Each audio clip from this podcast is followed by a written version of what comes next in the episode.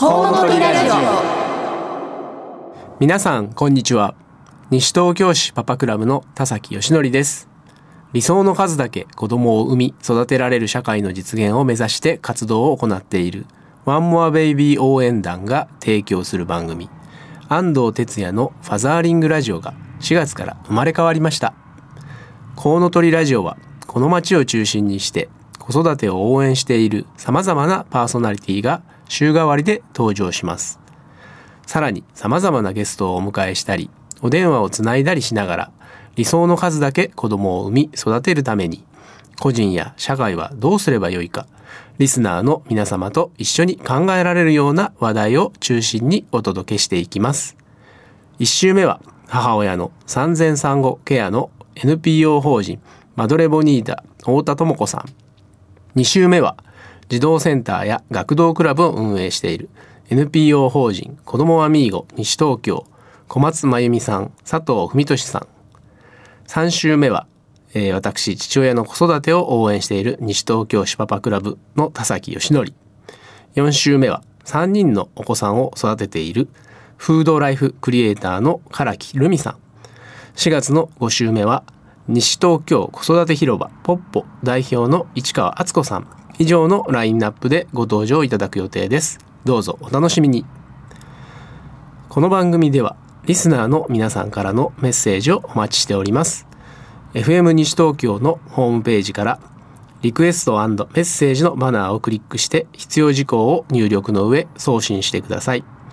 ツイッターをご利用の方はハッシュタグ 842FM をつけてたくさんつぶやいてください。お待ちしております。それでは30分間ごゆっくりお楽しみください。この番組は理想の数だけ子供を産み育てられる社会の実現を目指して活動を行っているワンモアベイビー応援団の提供でお送りいたします。僕だけの王国に新しい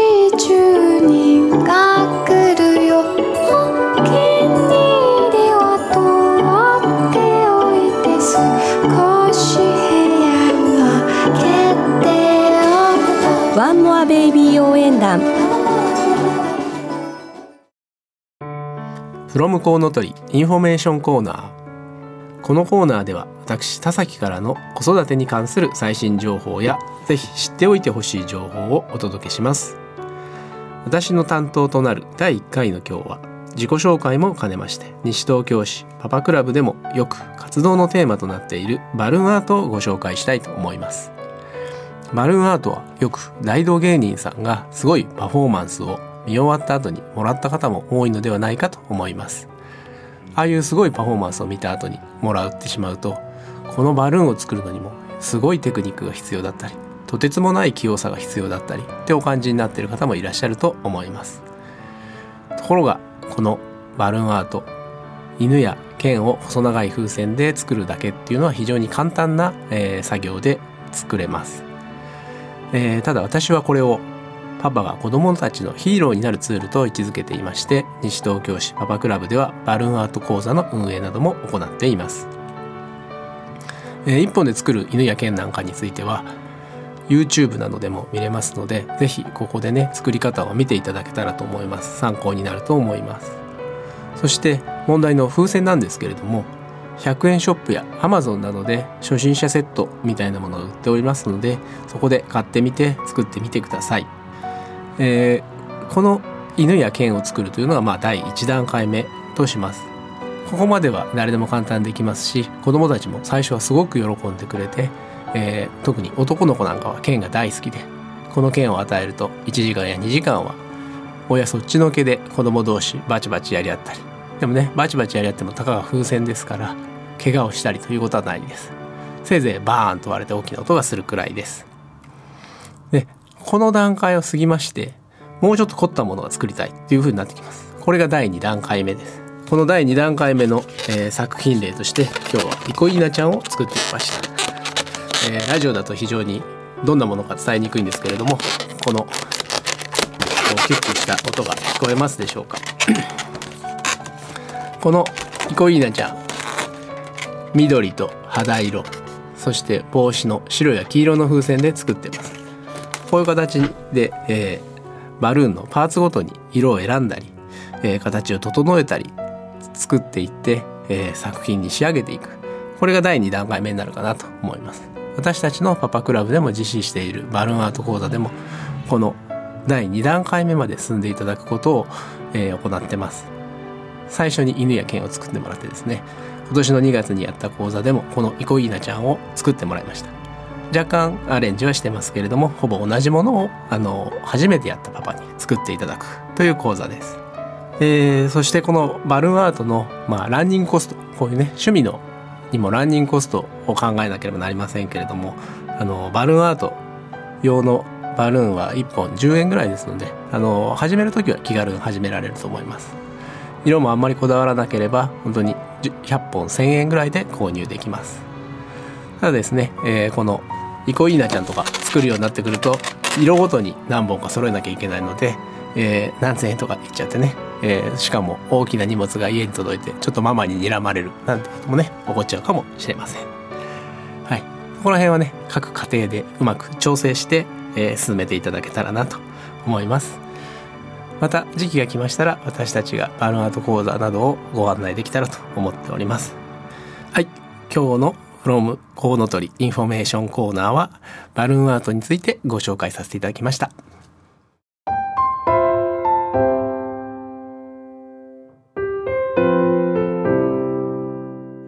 One more action ゲストコーナ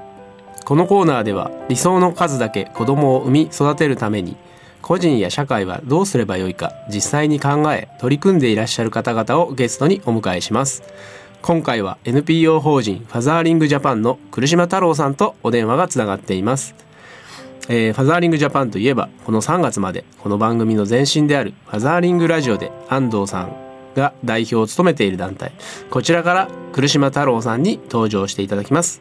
えー、早速ご紹介しましょ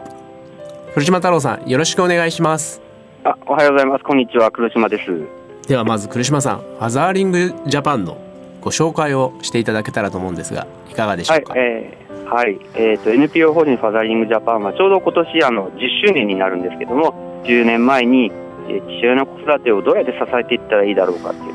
笑ってる父親が社会を変えるから、そんなことに NPO で楽しいことやってみないかっていうことで、えー、始まった団体です。はい、ありがとうございます。えー、それでは来島さんがファザーリングジャパンで、はい、えー、どんな活動をしてらっしゃるのかそのあたりもお伺いしたいんですがいかがでしょうか？はい、えっと、私が中心にやっているのは実際に子供とあのお父さんパパがどうやって一緒に関わったら楽しいのかなっていうところを、えー、プログラムを組んだりあとはこうお祭りなんかで企画をしたりお父さんとお母さんを含めたプレーパパママこれからパパやママになる人たちの講座や、えー、パパスクールといって、えー、お父さんもっとこんなふうにやると子育て楽しいんじゃないのっていうのをスクール形式で、えー、皆さん一緒に考えていくっていうようなことを、えー、中心に活動しています。うん、そうですよね。あの、来島さんは、実は、この3月まで幼稚園の先生でいらっしゃったわけで、そのあたりお詳しいんじゃないかと思いますが、はい、えー、その観点から何かお話ってありますか？あそうですね。あの仕事としてあの子供と関わる仕事をしているのでなんか子供の側から、えー、こんなふうに思ってるんだよとか、えー、こんなふうに子供たちで感じて一緒にいたいと思ってるんだよっていうことが私としては伝えやすいかなっていうところがあのあってこういう活動を、ね、しているところです。はい。でこの4月からは小学校に転勤されるということで、えー、はい、またまた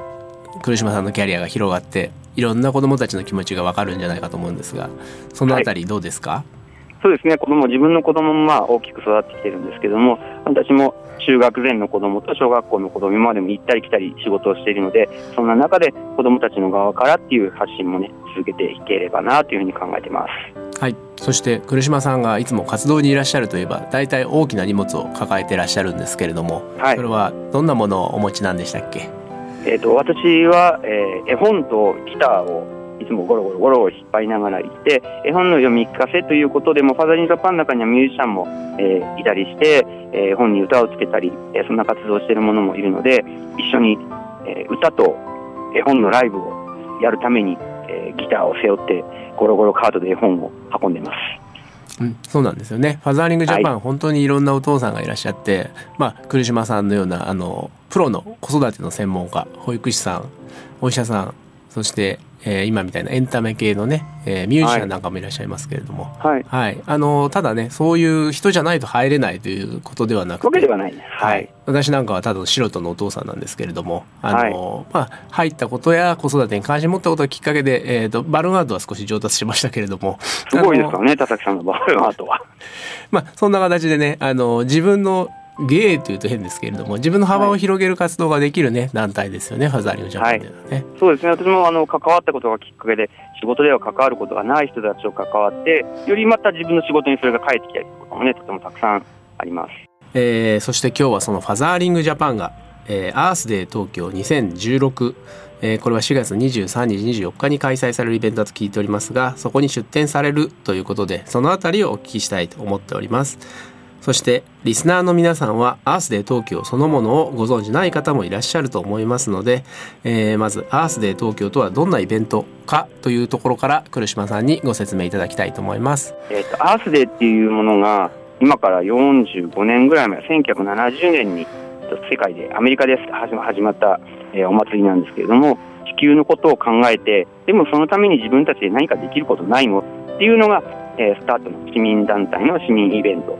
で、それが東京にも日本にも渡ってきて、えー今年でファザリングジャパンとしては8年目になるんですけれども、えーアースデー東京というところに出展しています。はいそのお祭りどこで行われるんでしょうか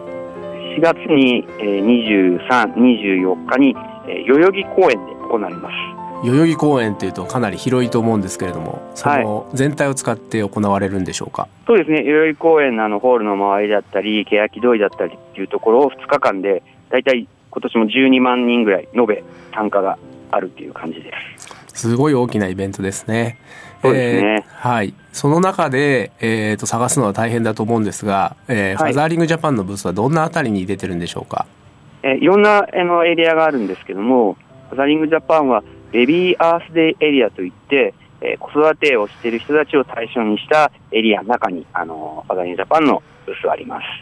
子育てを対象にしているとなると,、えー、と一般にはお母さん向けのイベントアクティビティが多そうな感じがするんですけれども具体的にはどんな、えーベビーアースでブースがあるんでしょはい、ベビーアースデーのところはあのーまあ、自然系、オーガニックなのが好きな方のところもあれば、えー子育てにこんな問題があるよね、教育の問題、こういう問題よね、こんな面白いことがあるよっていうのがあったり、あとはあの子供もたくさん来るので、子供向けのあのワークショップがあったりします。その中にファザリングジャパンもあります。うはい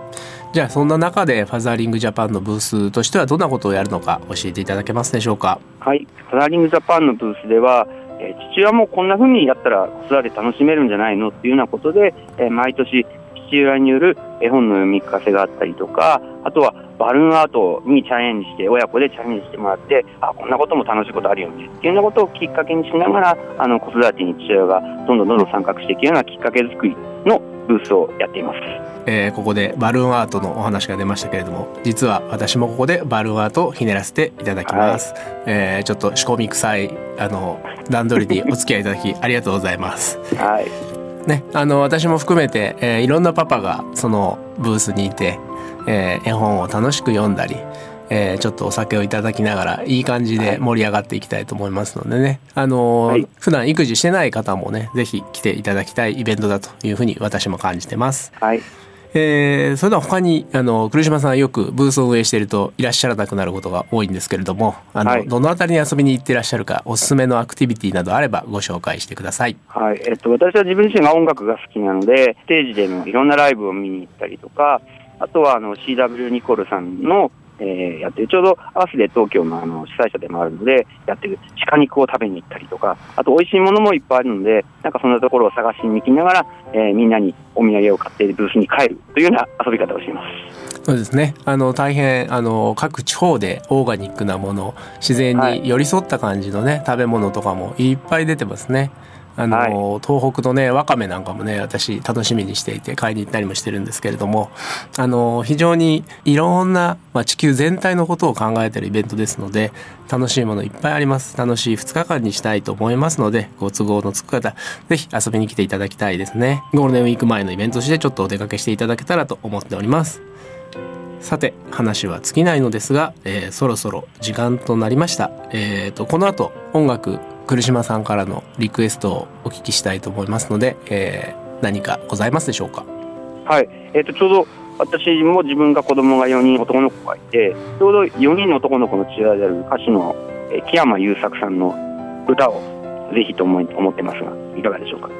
はい、えー男子4人つながりということでね。あの、この少子化の時代に男子が4人もいるというさぞや賑やかなご家庭なんじゃないかと思いますがそのつながりから、はい。木山優作さんの「旅立ちホーム2016」という曲でよろしいでしょうか？はい、それでよろしくお願いします。ではね、あのこのお話で最後となりますので今回ファザーリングジャパンの来島さんにお話しいただきました。どうもありがとうございました。はい、ありがとうございました。ぜひ遊びに来てください。Facebook の写真で作る我が子のフォトムービー子供写真館はワンモアベイビー応援団のウェブサイトから簡単に作成できます。ぜひアクセスしてみてください。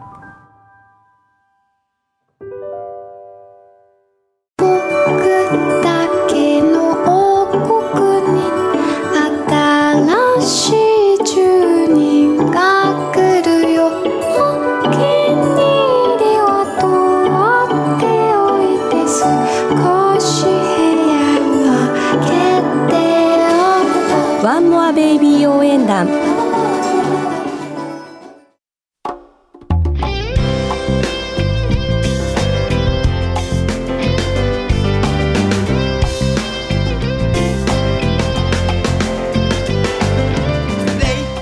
子育てに対するにこやかな輪が日本中に広がりますように。そしていつの日にか子ども大国日本となりますように。ワンモアベイビー応援団ではそんな願いを込めて財団の役員をはじめとしたさまざまな分野の方々と連携し自治体や企業団体などの皆様が開催する講演や研修セミナーなどに対する講師を派遣理想の数だけ子供を産み育てられる社会を目指しています。男女共同参画ワークライフバランス父親の育児参画育ボスダイバーシティライフプラン。妊娠出産産後ケア不妊人口減少時代の社会保障少子化を取り巻く現状と求められる対策などの各種講演セミナー職員研修企業研修を行っています。ご希望があればご相談ください。企画から参加させていただくことも可能です。また妊娠出産子育て等に関する出版物などの編集や監修各種調査に対するご相談も承っております。講演のご依頼やワンモアベイビー応援団へのご質問などお気軽にお問い合わせください。詳しくはワンモアベイビー応援団で検索してウェブサイトをご覧ください。